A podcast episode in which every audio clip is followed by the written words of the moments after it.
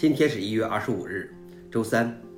本期是硬核观察第八百九十二期，我是主持人硬核老王。今天的观察如下：第一条 ，JavaScript 比 Java 和 .N E T 缺陷更少，修复更快。对数百万个商业应用程序的研究显示，近百分之七十五的应用程序存在安全缺陷，并随着时间的增长而变得不那么安全。其中百分之八十二点二的 .N E T 应用程序存在缺陷，而 Java 的缺陷为百分之七十七点七。JavaScript 的缺陷为 百分之五十五点八， 只有 百分之九点五 的 JavaScript 应用程序存在较严重的安全漏洞，而 Java 和 .N E T 的比例分别为 百分之十九点九 和 百分之二十一点九。 此外， JavaScript 缺陷的修复速度也更快，其一半的缺陷平均在一百一十六天内修复，而 .N E T 为一百五十八天， Java 为二百四十三天。消息来源 DevClass。 老王点评：这个结果有点出乎意料，专门为企业应用而设计的 Java 和 .N E T 反而不如 JavaScript。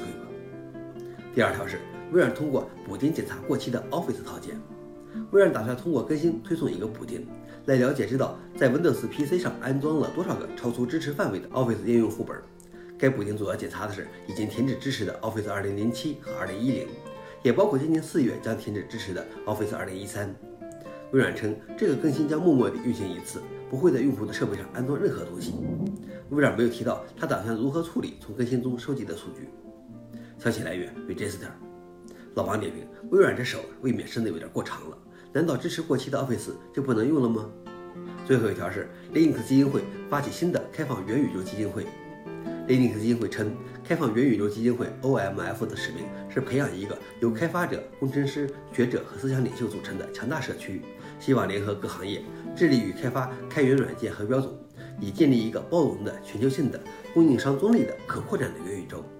他们认为，元宇宙可以在数字空间创造新的就业机会和产业，它可以弥合物理世界和数字世界之间的差距，同时提供一个任何人都可以创造自己机会的奇妙世界。